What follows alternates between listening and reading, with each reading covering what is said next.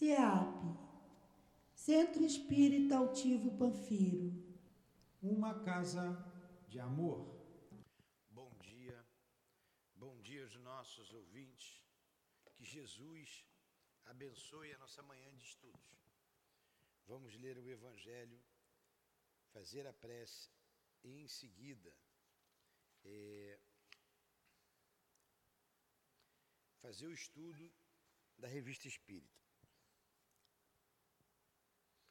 Capítulo 8. Bem-aventurados que têm um puro coração. Item 19. Deixai vir a mim os pequeninos, porque eu possuo o alimento que fortifica os fracos. Deixai vir a mim aqueles que, temerosos e frágeis, têm necessidade de apoio e consolação. Deixai vir a mim os ignorantes, porque eu vos esclarecerei. Deixai vir a mim todos aqueles que sofrem a multidão dos aflitos e dos infelizes. Eu lhes ensinarei o grande remédio para aliviar os males da vida, o segredo para curar suas feridas. Qual é, meus amigos, esse bálsamo poderoso que possui tanta virtude, esse bálsamo que se aplica sobre todas as chagas do coração e consegue curá-las? É o amor, é a caridade. Se tiverdes esse fogo divino, o que podereis temer? A todos os instantes da vossa vida direis: Meu Pai, que seja feita a vossa vontade e não a minha. Se vos agrada experimentar-me pela dor e pelas atribulações, sede bendito, porque é para o meu bem, eu sei, que a vossa mão pesa sobre mim. Se vos agrada, Senhor, ter piedade da vossa frágil criatura, dar ao seu coração as alegrias permitidas, sede ainda bendito, mas fazei que o amor divino não adormeça em sua alma e que incessantemente ela faça subir até vossos pés a voz do seu reconhecimento. Se tiverdes amor, tereis tudo o que se pode desejar na terra. Possuireis a pérola preciosa, que nem os acontecimentos, nem a maldade daqueles que vos odeiam e perseguem poderão vos arrebatar. Se tiverdes amor, tereis colocado o vosso tesouro lá onde os vermes e a ferrugem não pode atacá-los. E vereis desaparecer de vossa alma tudo que possa manchar a sua pureza. Sentireis o peso da matéria diminuir dia a dia. E como o pássaro que plana nos ares e não se lembra mais da terra, subireis incessantemente, subireis sempre, até que vossa alma, inebriada, possa saciar-se da verdadeira vida no seio do Senhor. Um espírito protetor. Bordeaux, 1861. Aqui estamos, Jesus, reunidos em Teu nome para estudarmos a doutrina espírita. Hoje, a revista espírita do nosso mestre Kardec, teu enviado para esclarecer sobre a vida, aprofundar no mundo espiritual a vida espiritual. Pedimos que permitas que ele nos inspire, junto com a sua esposa Amélie Boudet, ele o responsável, junto a ela, por este trabalho grandioso que é a Revista Espírita. Em nome desses irmãos queridos, Dona Amélie, Allan Kardec, em nome do altivo diretor da nossa casa, com os espíritos guias da nossa casa de amor, com a permissão deles, Senhor, com a tua permissão, com a permissão de Deus acima de tudo, em nome do amor sempre, do nosso amor, Lourdinha, iniciamos os estudos da manhã de hoje. Que assim seja. Graças a Deus.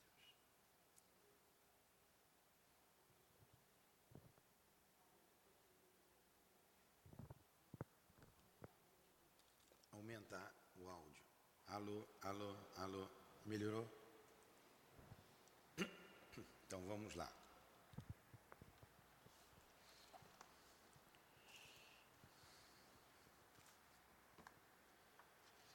Estamos na revista de novembro. É? Terminamos outubro, novembro de 1858, revista de número 11. E semana passada a gente estudou o primeiro artigo, que foi a polêmica espírita.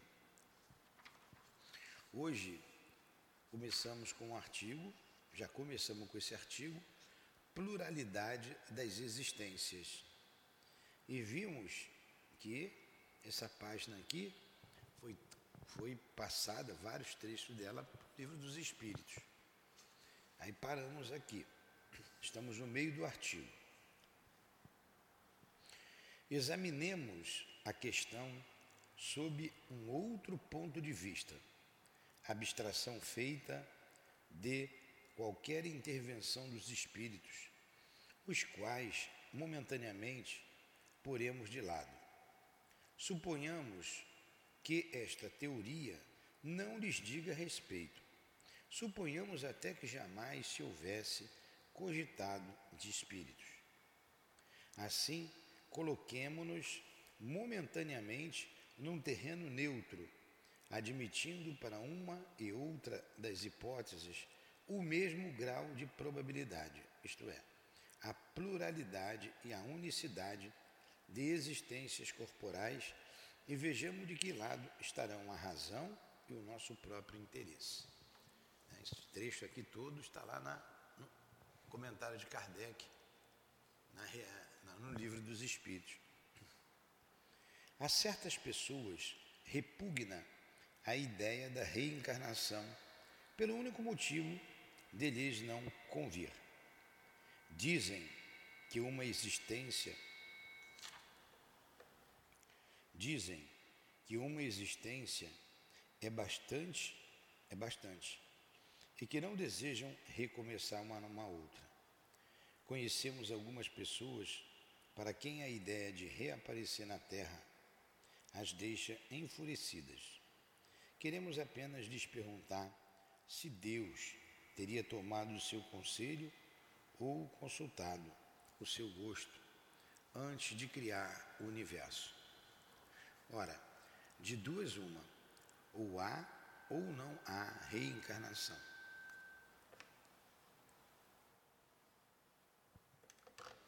Ora,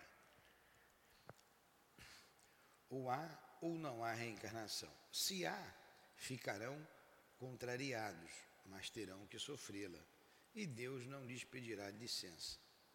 Até parece que estamos ouvindo um doente dizer: Hoje eu sofri muito, não quero mais sofrer amanhã. Seja qual for o seu humor, não sofrerá menos amanhã e nos dias seguintes, até curar-se. Assim, pois, se tiverem que reviver corporalmente, reviverão. Reencarnar-se-ão. Não adianta revolta, como a de um menino que não quer ir à escola ou a de um condenado à prisão. Terão que ir para lá. Semelhantes objeções de tão pueris não merece exame sério. Diremos, entretanto, para os acalmar, que a doutrina espírita sobre a reencarnação não é tão terrível quanto eles pensam, e que se tivessem estudado a fundo, ela não lhes infundiria tanto pavor. Saberiam que as condições de uma nova existência dependem de si mesmo. Essa, esta será feliz ou infeliz, conforme o que hajam feito aqui na terra, e que já desta vida podem elevar-se, tanto que não devem temer a queda do lamaçal. Então ele está colocando aqui duas hipóteses. Ou existe a encarnação, a reencarnação, ou não existe. Se ele existe, você acreditando, não acreditando, aceitando, não aceitando, ela é, uma, é lei da vida, você vai reencarnar. Supomos falar a pessoas que acreditam num futuro qualquer após a morte, e não aqueles que tenham nada como perspectiva, ou que desejam mergulhar uma, num todo universal, sem individualidade, como as gotas de chuva no oceano, o que vem a ser mais ou menos feliz ou infeliz, conforme o que houvermos feito durante a vida.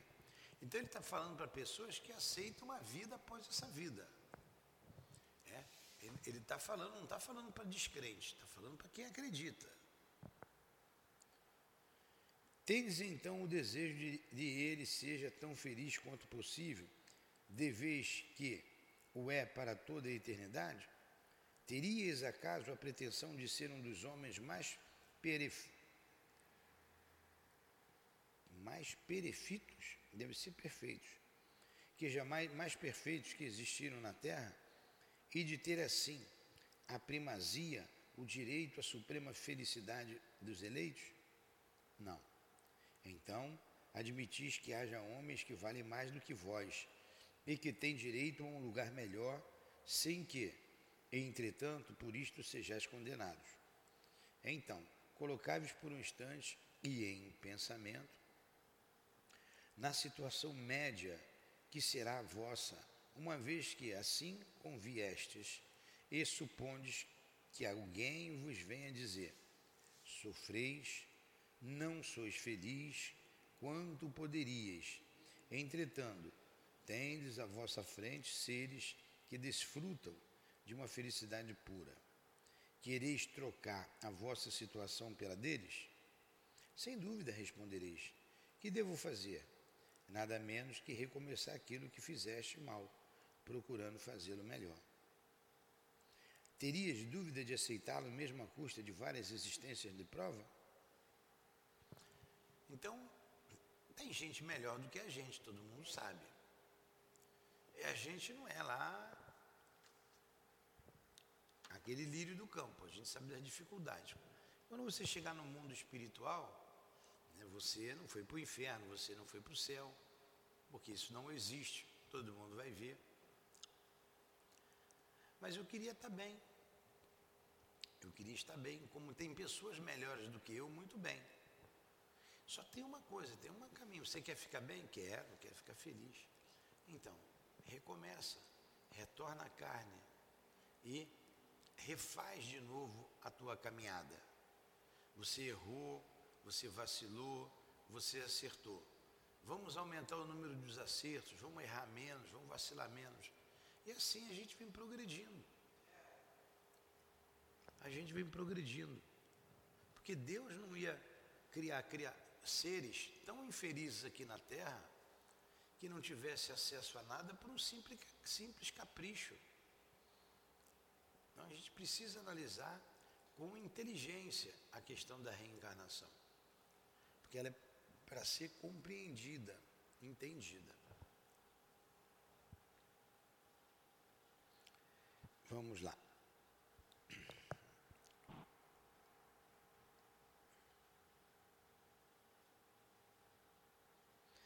Se há um homem que, embora, se há um homem que, embora não esteja na mais extrema das misérias,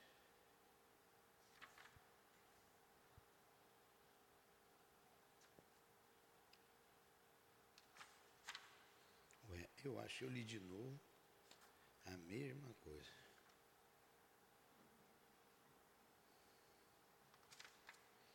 Se há um homem que, embora não esteja na mais extrema das misérias, experimenta, entretanto, privações consequentes da mediocridade dos seus recursos, viesse dizer: Eis uma imensa fortuna, podereis desfrutá-la, mas para isso deveis trabalhar rudemente um minuto. Ainda que ele fosse o maior preguiçoso da terra, diria sem hesitar: Trabalhemos um minuto, dois, uma hora alta, um dia, se for preciso. Que representa isto se minha vida vai acabar na abundância? Ora, o que é a duração da vida corporal em relação à eternidade? Menos que um minuto. menos que um segundo. Então ele fez uma analogia aqui. Você é miserável, é pobre. Aí alguém diz assim, vou te dar uma fortuna. Basta você trabalhar um minuto. Quem que não vai querer trabalhar? Aí a pessoa, não, trabalha um minuto, uma hora, até um dia, para ter isso tudo.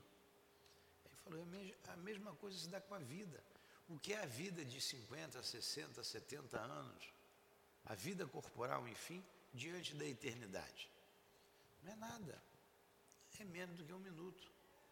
Então vamos trabalhar. É. Trabalhar para a gente progredir. Trabalhar para progredir. Né, a gente vai deixando os nossos defeitos de lado e vai caminhando. Temos ouvido o seguinte raciocínio: como é que Deus, soberanamente bom, pode impor ao homem recomeçar uma série de misérias e de tribulações? Acaso acharia ele que há mais bondade em condenar o homem a um sofrimento perpétuo, em condições, em consequência de alguns momentos de erro, do que lhe dar os meios de reparar as próprias faltas? Entendeu a pergunta? Algumas pessoas vão dizer assim: Poxa, que Deus é esse que vai mandar eu recomeçar tudo de novo e vou sofrer? Ele, aí ele diz: E o Deus que condena ao inferno? Esse é mais justo? Qual que é o mais justo? Você errou, vai para o inferno, acabou, não tem mais saída. Você errou, recomeça a caminhada de novo. É. Então, quem é mais justo? Você errou, aí o faz de novo. Ou você errou, vai preso. Quem, quem é mais justo? Quem coloca você preso ou quem dá a chance de você recomeçar? Ah, quem vai preso é mais justo. Olha só. Eu, vou pegar aqui, o Newton José. A senhora errou, fez uma coisa errada. Vai presa, coloca a senhora presa. A senhora, não, me dá uma chance. Tá bom. Faz de novo. Eu estou sendo. Eu estou sendo mais justo. Então é mais justo aquele que mandou fazer de novo. Pois é, é o mesmo princípio. Qual o Deus mais justo? Você fez um monte de bobagem, vai para o inferno, vai queimar no inferno. Ou Deus faz assim, não, recomeça e refaz de novo a sua caminhada. Recomeça e faz de novo. Não é isso? Esse é mais justo, é isso que ele está dizendo é mais de acordo com a bondade de Deus. Dois, ele vai dar outro exemplo aqui. Dois fabricantes tinham cada qual um operário que podia aspirar a subir até tornar-se sócio. Aconteceu certo dia que esses operários empregaram muito mal a sua jornada e mereceram ser postos na rua então pega aqui, a Priscila vacilou. Merece ser mandada embora. A senhora também vacilou. Merece ser mandada embora. Tá? Mas se vocês fizessem direitinho, podia ascender, mas vacilaram, erraram. Um dos fabricantes despediu o empregado, a despeito das suas súplicas. A Priscila, não, seu Nilton, me dá uma chance. Não. Vai para a rua. Errou, errou. Vai para a rua. E este, não tendo achado trabalho, morreu na miséria.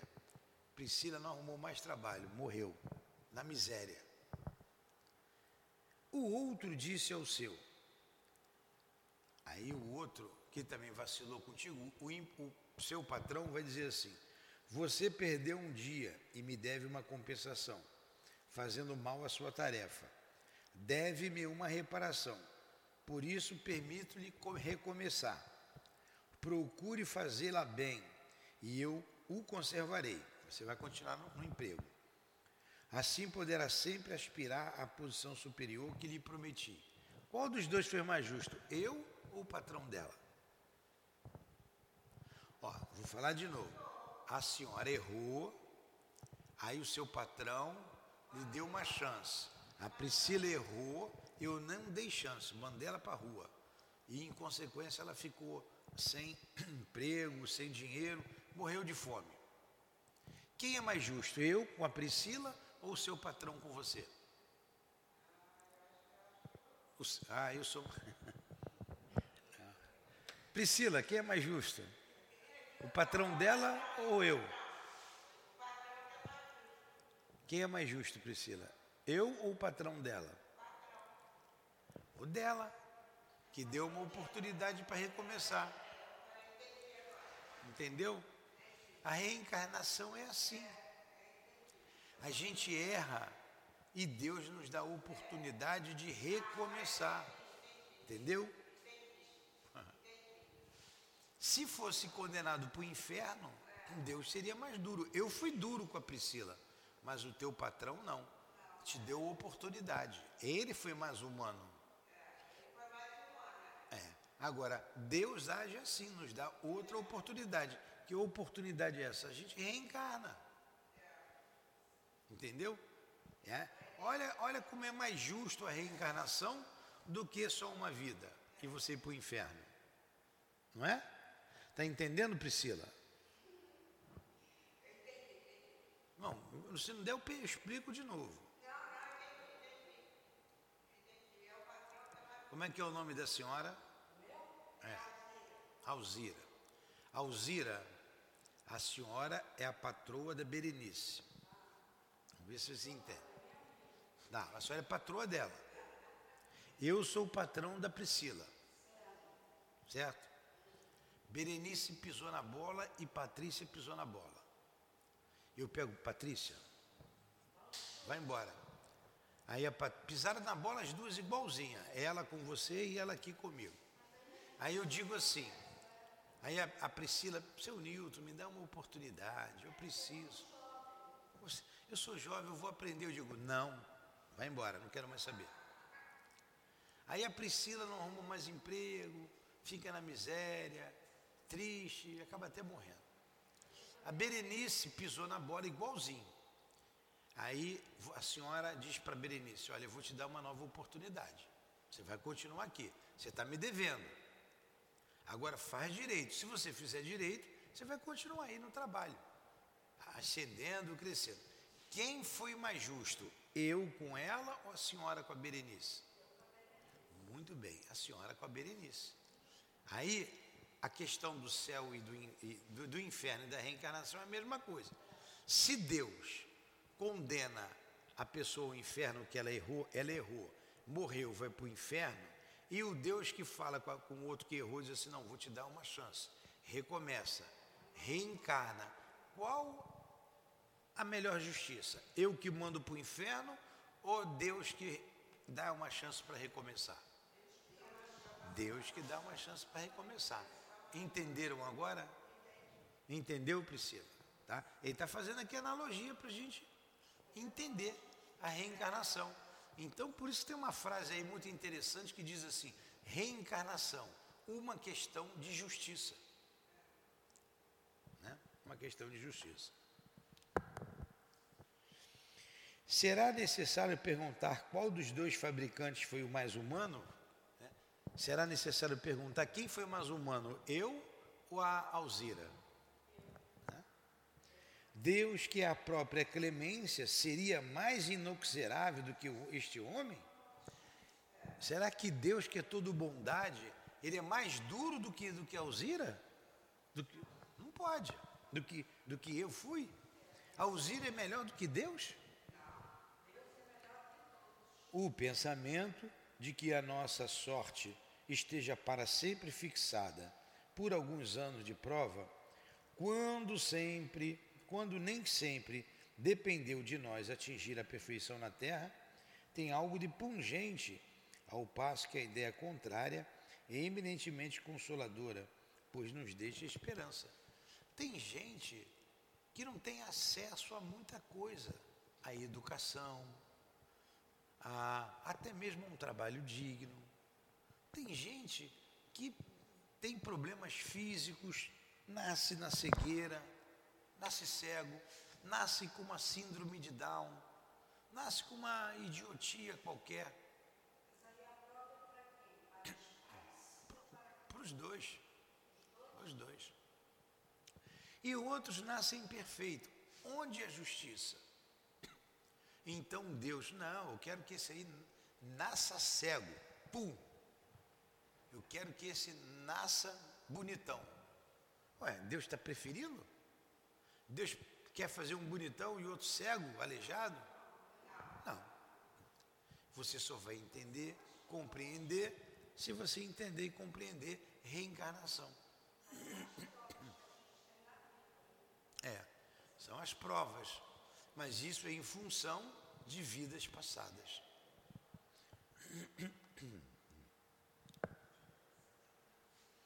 Assim, sem nos pronunciarmos pró ou contra a pluralidade das existências, sem preferir uma ou outra hipótese, diremos que, se nos fosse dado escolher, ninguém preferiria um julgamento sem apelo.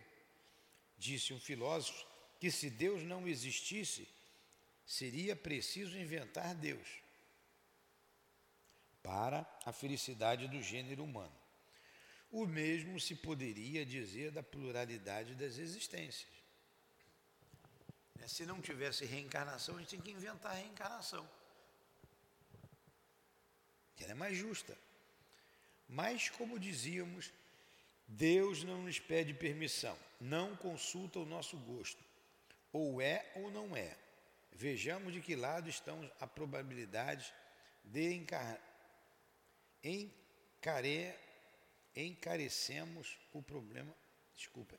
Encaremos o problema sobre um outro ponto de vista, sempre fazendo abstração do ensino dos espíritos, considerando apenas como estudo filosófico. É evidente que sem reencarnação haverá uma única vida corporal, uma única existência. Se nossa existência corporal atual for a única, cada alma será criada ao nascer, e menos que se admita a sua anterioridade. Agora ele vai falar de uma outra hipótese. Você só tem uma vida. Então a tua alma, eu já falei sobre isso aqui, mas ele vai falar melhor. Eu, eu já expliquei. Se você só tem uma vida, a alma foi criada no momento que você nasceu, certo? Na hora que você nasceu, ali foi criada a alma. Deus deu uma alma para você ali. Essa. Hã? Não, isso é uma hipótese. Uma hipótese. No momento da concepção, no momento que você nasce ali, Deus criou aquela alma naquele momento. A outra hipótese, Deus criou a alma e a gente vem reencarnando. Agora vamos pegar de uma única existência.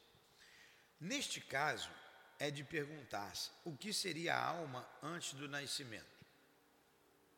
E se esse estado não constituiria uma existência sob uma forma qualquer.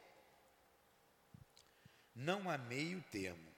Ou a alma existia ou não existia antes do corpo. Se existia, qual seria a sua situação? Tinha ou não consciência de si mesmo?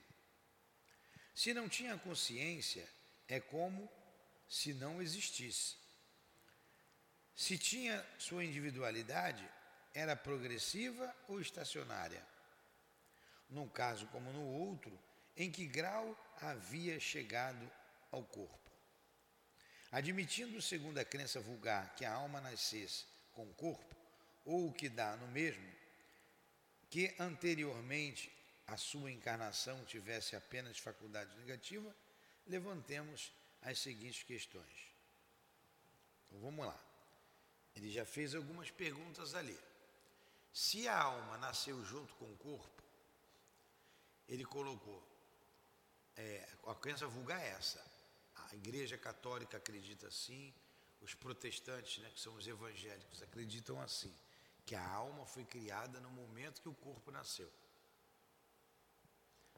É, se não fosse assim, tem uma porção de questão. Aí ele vai fazer umas perguntas em cima disso.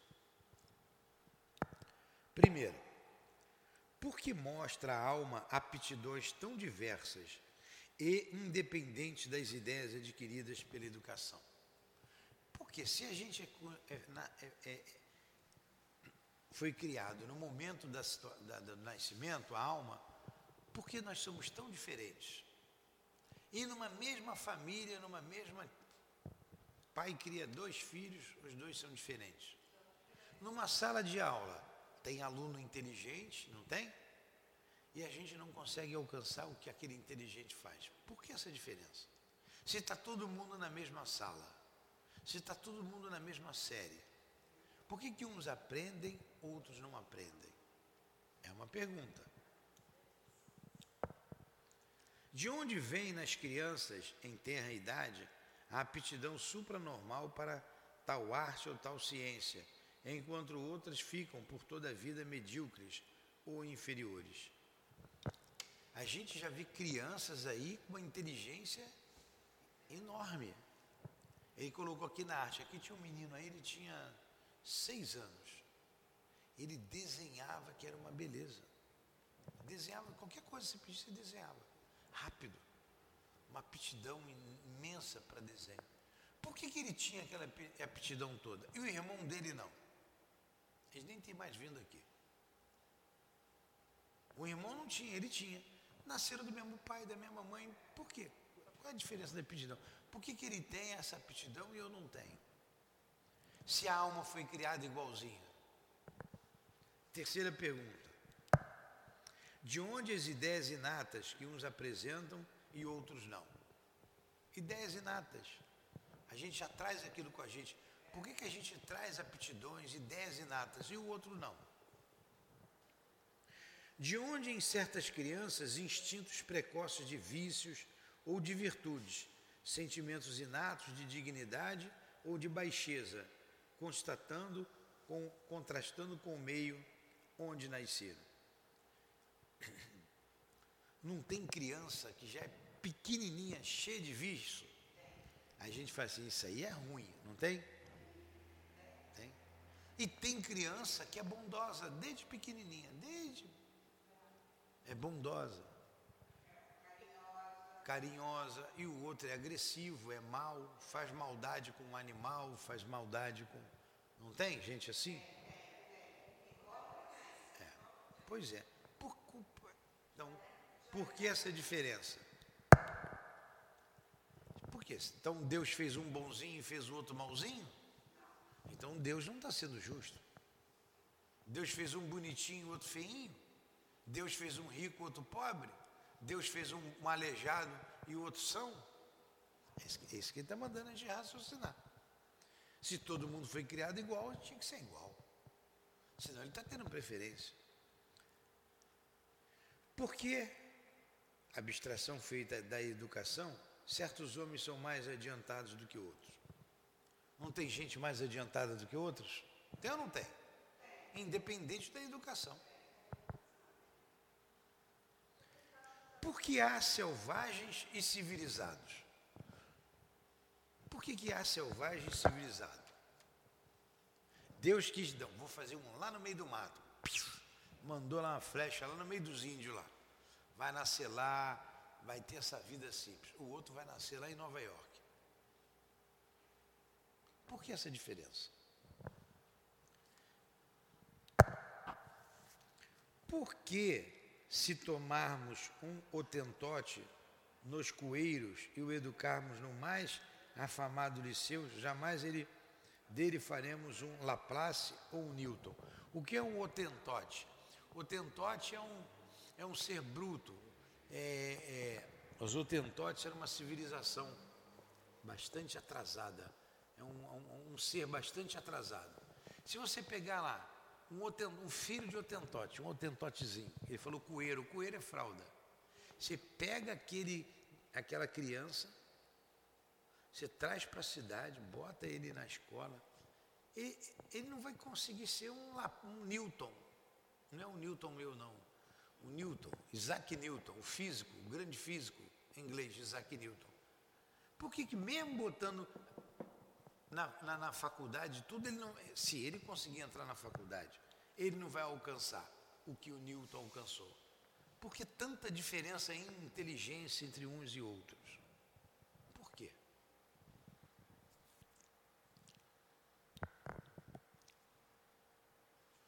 Perguntamos qual filosofia ou teosofia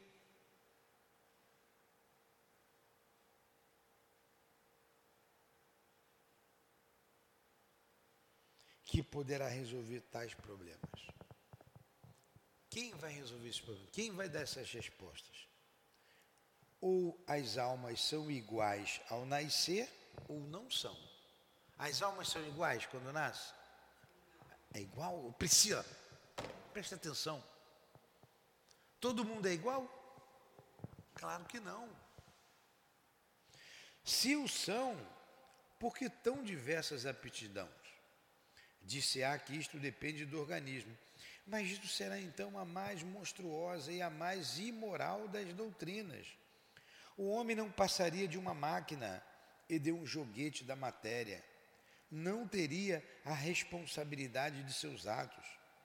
Poderia tudo lançar a conta de suas imperfeições físicas. Se são desiguais, é que Deus assim as criou. Mas então, por que essa superioridade inata concedida a alguns? Será tal parcialidade conforme a justiça de Deus e o amor igual a por ele, dedicado a todas as criaturas? Admitamos, ao contrário, uma série de vidas anteriores, de anteriores existências progressivas, e tudo ficará explicado. Ao nascer, trazem os homens a intuição daquilo que adquiriram são mais ou menos adiantados conforme o número de existências percorridas e conforme se achem mais ou menos afastados do ponto de partida. Então, o que, que, que, que eu li aqui? Vou parar aqui porque o trecho é grande. Se todo mundo foi feito igual, por que tanta diferença? Porque uns mais inteligentes e outros mais com mais dificuldade. Por que tanta diferença? Que filosofia explica isso? Quem explica isso? Não foi feito todo mundo igual? A alma não foi criada no momento da encarnação? Por que essa diferença toda? Só tem uma explicação. Admita a reencarnação, a pluralidade das existências, que você vai entender. Que você vai entender. Porque quando você recomeça, você recomeça do ponto que você parou.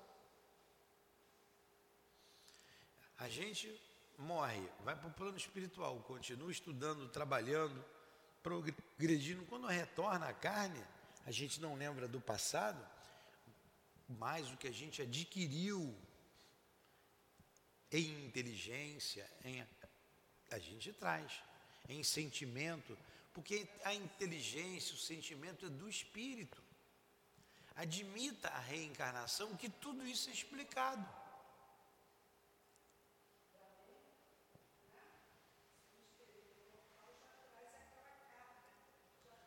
É, pois é. Então, você precisa analisar friamente qual é mais conforme a justiça de Deus uma vida só, a unicidade das existências ou a pluralidade das existências? Qual é conforme a justiça de Deus? Hein, Priscila? Acorda, tu está tá dormindo ainda, Priscila? Vamos pensar. Eu estou falando bem devagarinho para vocês entenderem. O que é mais justo de tudo que a gente viu agora? Você nascer, morrer, nascer, renascer, caminhando no progresso, ou você morreu, tudo acaba. Se você foi bom, vai para o céu, se foi mal, vai para o inferno. Isso. Então, a gente volta e reencarna. É mais justo do que você ter uma vida só e ser julgado. Entendeu isso? Entendeu? Entenderam? Tá bom. Aí eu vou continuar lendo aqui.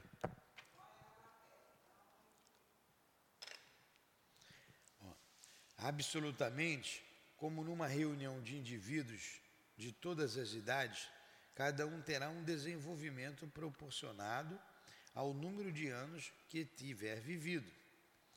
As existências sucessivas serão para a vida da alma o que são os anos para a vida do corpo. Reunamos um dia mil indivíduos de 1 a 80 anos. Suponhamos que um véu seja lançado sobre todo o seu passado e que, em toda igno nossa ignorância, pensemos que todos eles nasceram no mesmo dia. Naturalmente perguntaremos: como é que uns são grandes e outros pequenos, uns velhos e outros moços, uns instruídos e outros ignorantes?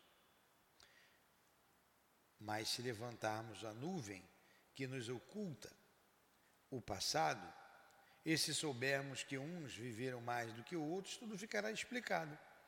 Em uma justiça, Deus não poderia ter criado umas almas mais perfeitas que outras. Entretanto, com a pluralidade das existências, a desigualdade que vemos nada mais conterá de contrário à mais rigorosa equidade. É que vemos o presente e não o passado.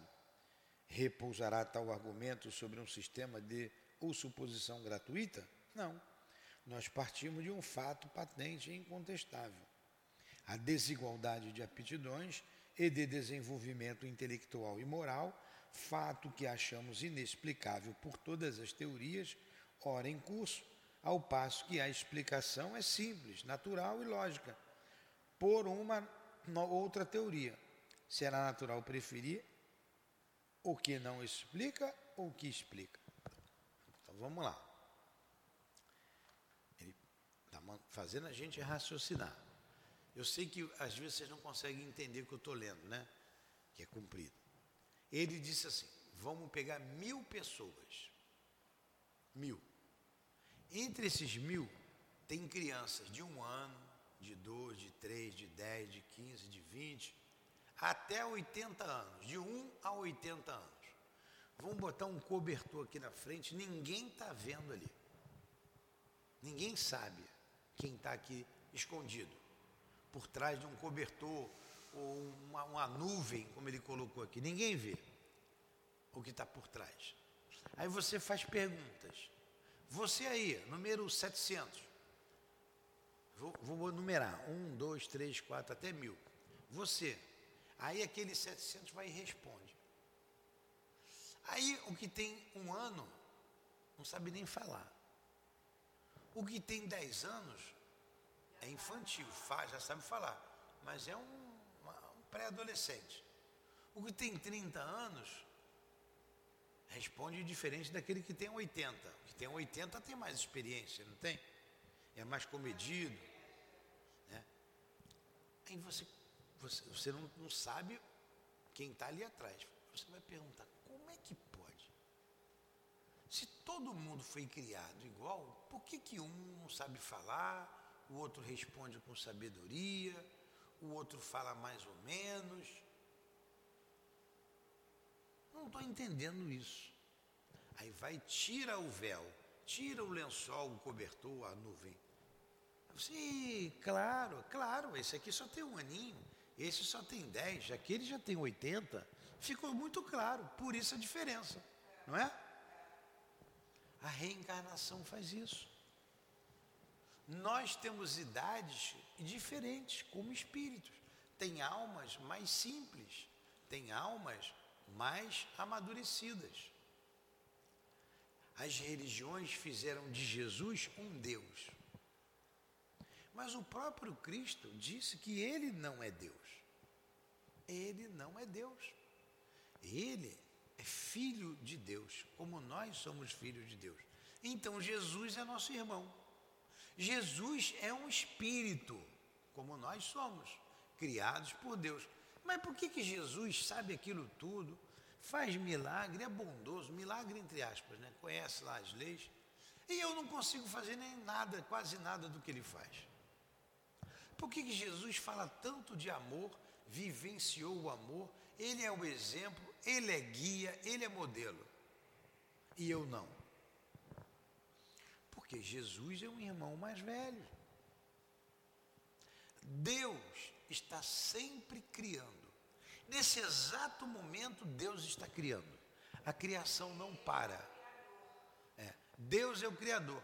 Então, um ser que está sendo criado, tá, nesse momento, está bem mais atrás da gente.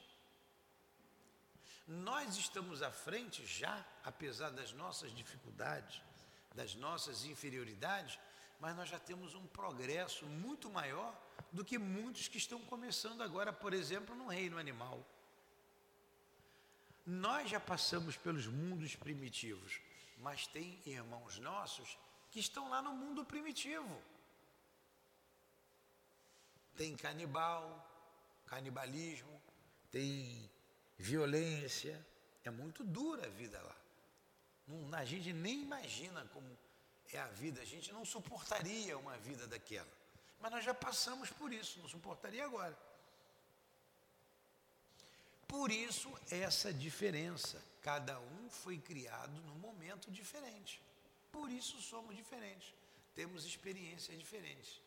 Se Jesus voltasse à Terra, vamos supor que Jesus vai reencarnar. Se ele voltar e reencarna, né? Ele encarnou, mas vamos supor que Jesus vai voltar.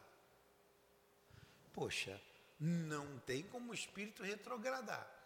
A gente vai ter do nosso lado, num corpo, um ser luminoso.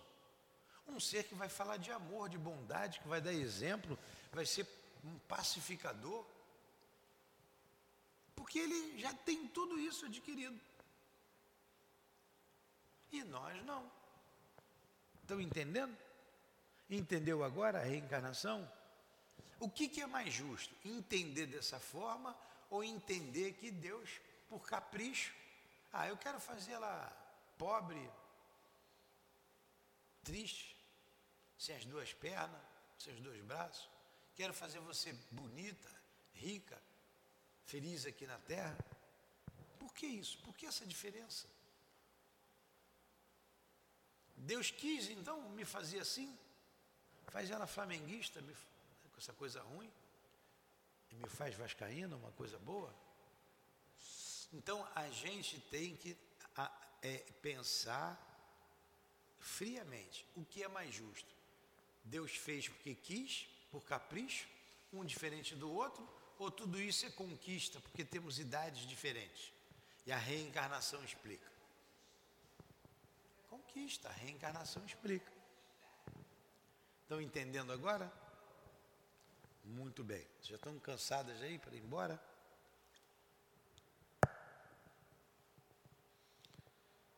É, relativamente à sexta questão, dirão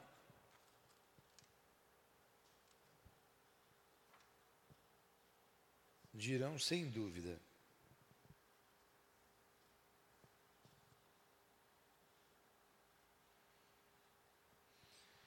Então, relativamente à sexta questão, dirão sem dúvida que o Otentote é de uma raça inferior. Então perguntamos se ele é ou não é homem. Se o é, porque Deus teria deserdado e a sua raça dos privilégios concedidos a uma raça, raça branca, europeia. Ele botou Caucásia. E se não é homem, por que procurar fazê-lo cristão? A doutrina é mais ampla que tudo isto. Para ela não existem várias espécies de homens.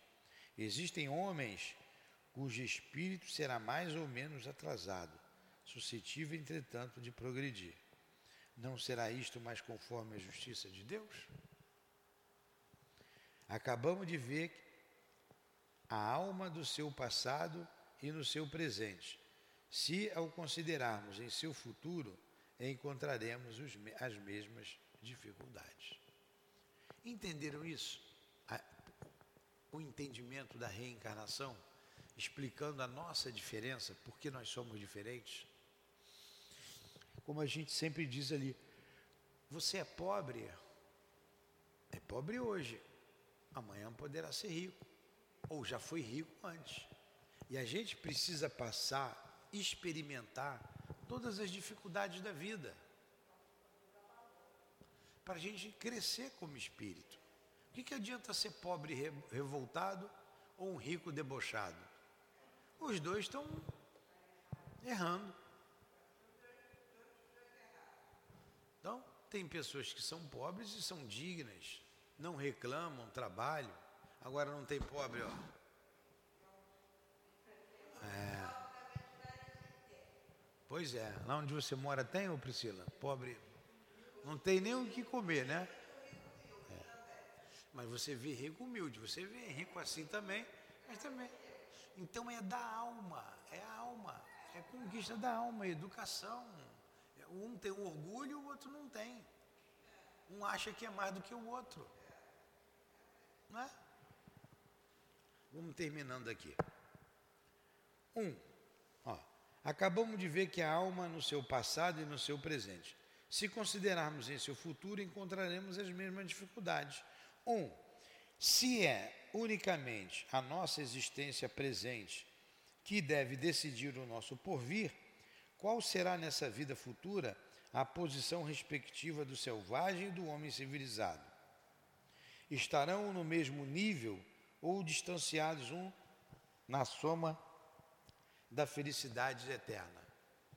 Então, partindo desse princípio, como que vai ser a nossa vida futura? Pega lá o selvagem, vamos pegar uma tribo, lá na, em vez de falar de Otentote, que vocês não sabem o que é, vamos pegar uma tribo lá do Xingu, lá no meio da Amazônia, que tem tribos lá que não teve contato com o homem ainda. A gente sabe que eles vivem na floresta, na mata, sem televisão, sem rádio, sem geladeira, sem ar condicionado, cheio de mosquito, moram lá. Não tem gente lá? Tem. E tem gente aqui. Aí o índiozinho lá, o curumim, lá no meio, é lá, nunca viu gente igual a gente, morre. E eu e nós morremos aqui. Ou o índio lá morre, vamos pegar um índio lá, morreu. E você morreu aqui. Como que vai ser a vida futura? Vai ser a mesma coisa para ele e para mim ou vai ser diferente? Aí a gente vai nascer, vai renascer. Como é que vamos ser aqui? Vai ser igualzinho a minha inteligência dele? Não tem. Ele vai ser uma alma simples, que ele nasce aqui na cidade. Ele não vai ter nem condições de nascer na cidade. Mas se nascer, ele vai ter muita dificuldade. Muito mais dificuldade do que eu. Porque já tem experiência, já estou nascendo e morrendo muitas vezes. Ele vai, vai continuar a partir do que ele conhece, do que ele sabe. E eu vou continuar a partir do que eu conheço, do que eu sei. Por isso essa diferença entre a gente. Estão entendendo? Estou falando difícil?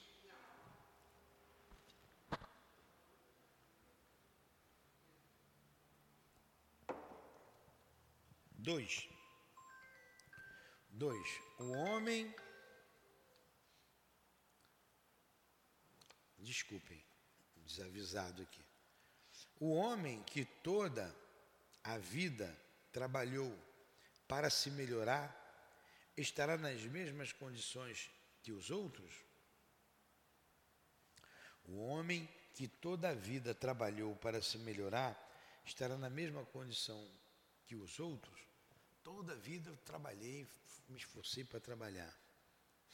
Outros não, a gente vai estar, tá, vou estar tá na mesma condição do que aquele que veio lá do, do, do mato? Não, diferente. Porque ele tem uma experiência, eu tenho outra. Qual a sorte das crianças mortas em tenra idade, quando não tiveram tempo de fazer nem o bem nem o mal? Se se acham entre os eleitos, por que este favor, quando nada fizeram por merecê-la? Por que privilégio foram libertadas das tribulações da vida? Ninguém está perguntando aqui. A criança, quando morre, vai para onde? Morreu uma criança de três aninhos. Não tem criança de três aninhos? Ah, ela vai para o céu. Agora, o que, que essa criança fez para ir para o céu? Ah, ela é anjinho.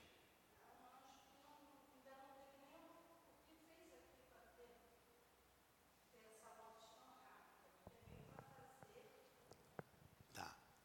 Aí morreu uma criança de dois aninhos e virou anjinho. E eu, que estou já com 64 anos, vou fazer 65 anos, eu tive, eu tive uma vida atribulada, eu acertei, eu errei, eu poderia ter errado muito, poderia ter acertado muito, morri. Eu errei mais do que acertei. Aí eu vou para o inferno e aquela criança que não fez nada vai para o céu? Que justiça. Então eu queria ter morrido quando criança também. Eu ia ficar sofrendo a vida toda. Berenice, não era melhor morrer criancinha que você ia para o céu.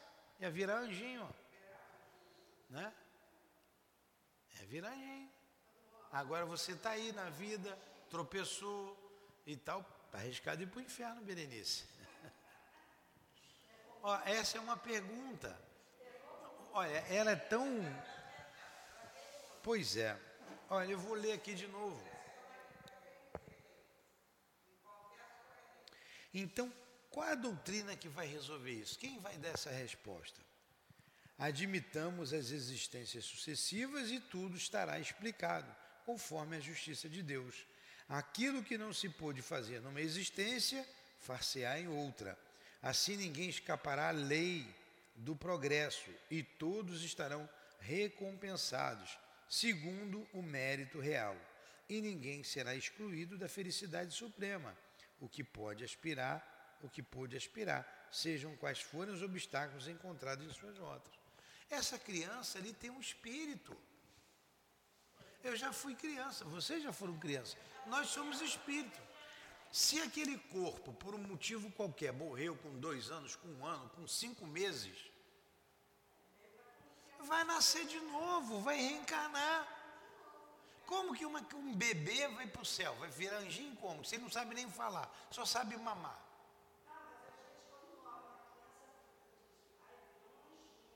Ah, mas isso aí é a crença popular.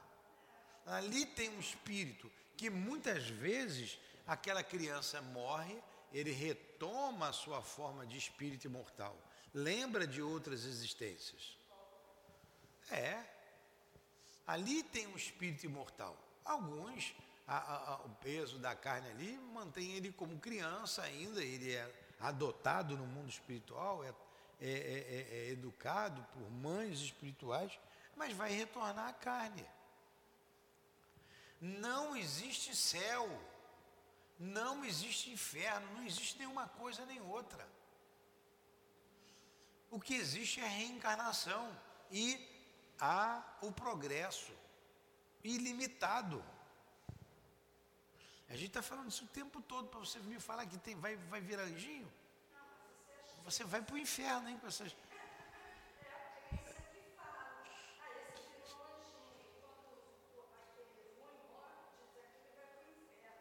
Pois é, mas não existe nem o céu. Ó, é justamente isso que a gente está discutindo aqui, que Kardec está fazendo a gente pensar. O que é mais justo, ir para o inferno ou reencarnar? Pois é, nós já vimos vários exemplos. Então não existe inferno. Como não existe céu, um céu beatífico, vai lá tocar harpa para Deus, e Deus precisa da nossa harpa.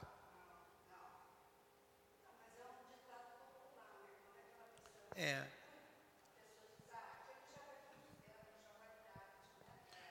Então, estas questões, essas perguntas, poderiam ser multiplicadas ao infinito, pois inumeráveis são os problemas morais e psicológicos cuja solução só é encontrada na pluralidade das existências. Então, essas questões, essas perguntas se multiplicariam ao infinito. O que acontece com a criança? Por que, que eu sou pobre? Por que, que eu sou doente? Por que, que o outro já nasce doente, já nasce com câncer? Não tem criança que já nasce com câncer? E morre, e sofre pra caramba. Só a reencarnação explica isso. O Deus é mal. Não, esse aqui vai nascer com câncer. Vai lá.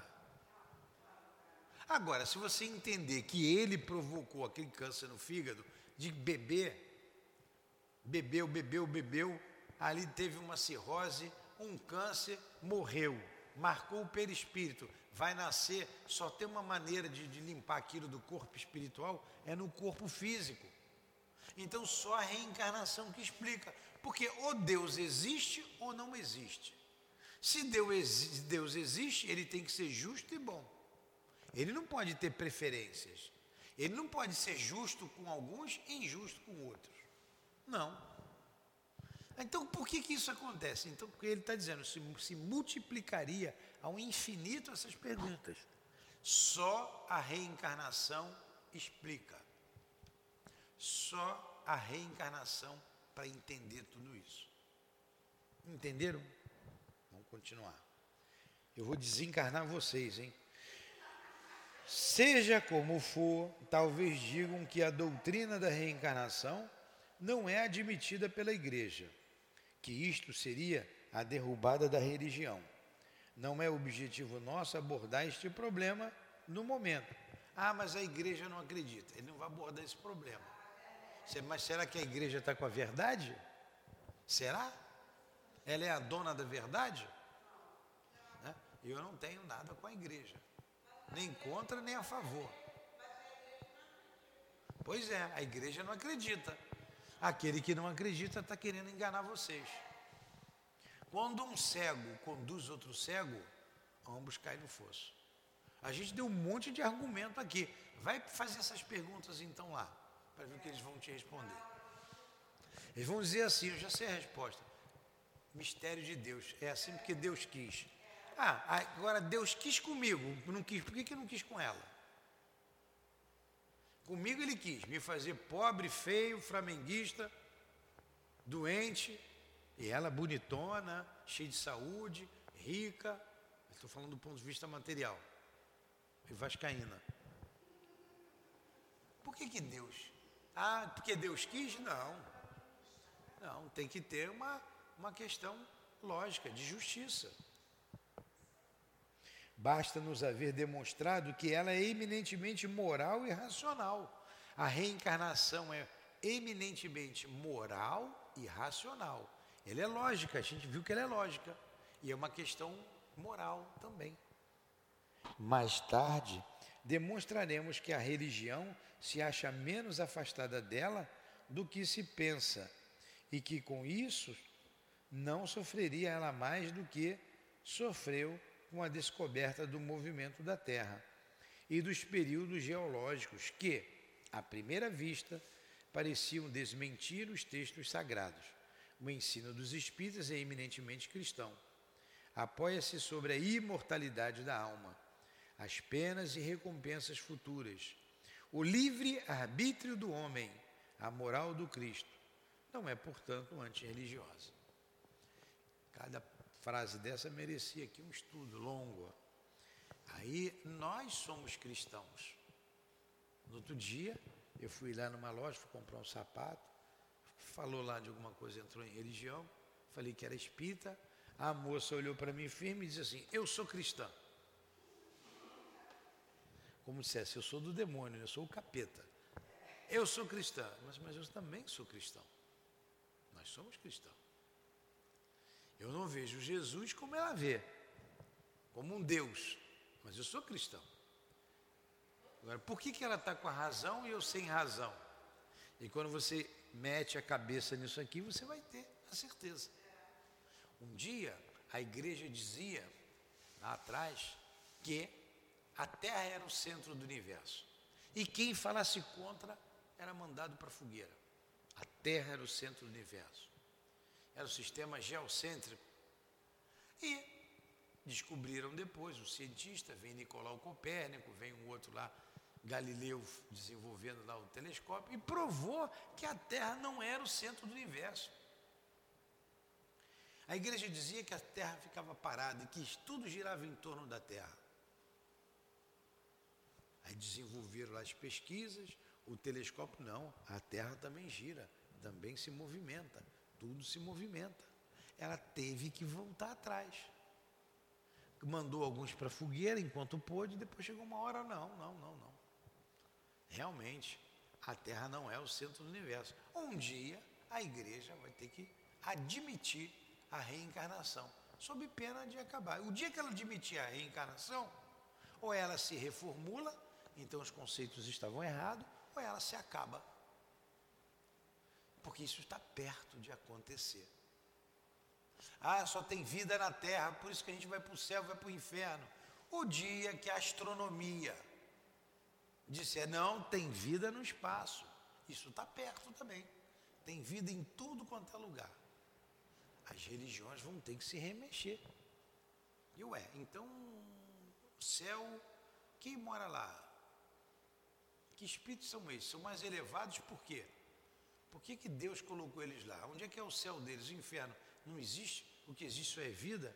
Vão ter que admitir que tem vida em outros planetas.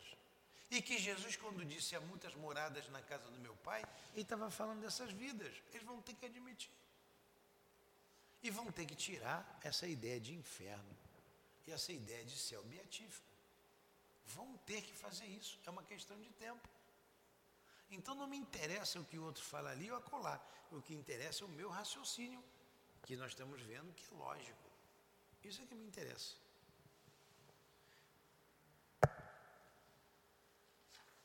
Acabou aqui, último parágrafo.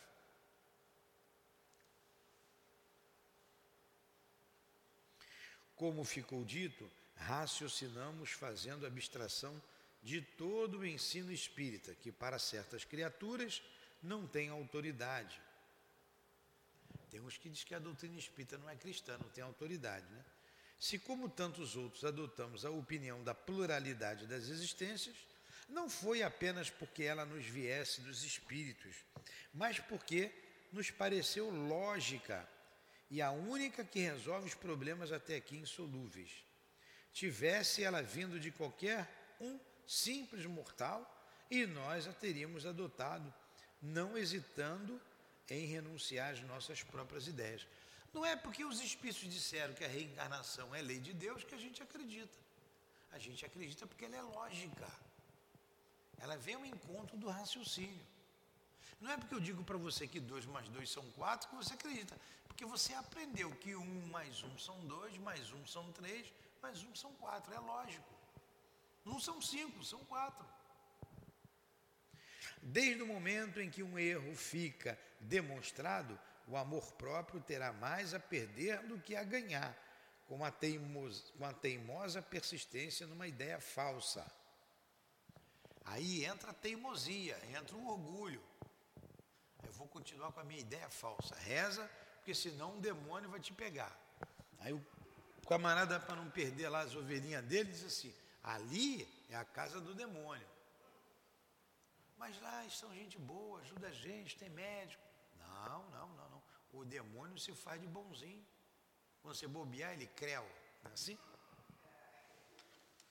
Pois é. Ah, teríamos, do mesmo modo, nós a teríamos repelido, se vinda dos espíritos, desde que nos tivesse parecido contrária à razão, como procedemos com muitas outras, de vez que sabemos por experiência que se não se deve aceitar cegamente tudo quanto vem de sua parte, como aquilo que vem da parte dos homens. Resta-nos, pois, examinar a questão da pluralidade das existências do ponto de vista do ensino dos espíritos, de que maneira a devemos atender e, enfim, responder às mais sérias objeções que lhe possam opor. Gostaram do estudo? Semana que vem tem um, uns títulos aqui do estudo é Problemas Morais sobre o Suicídio. Desculpa, eu passei um pouquinho da hora, mas eu tinha que terminar, concluir esse raciocínio. Perguntas? Entendeu, Priscila? O que é que eu comece tudo de novo? Está ali com a cabeça cheia de minhoca.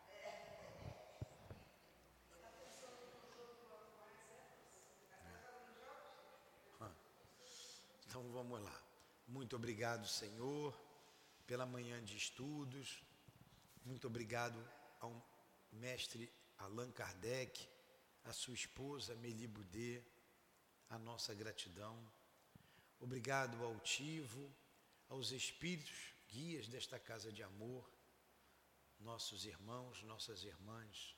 Obrigado por tudo.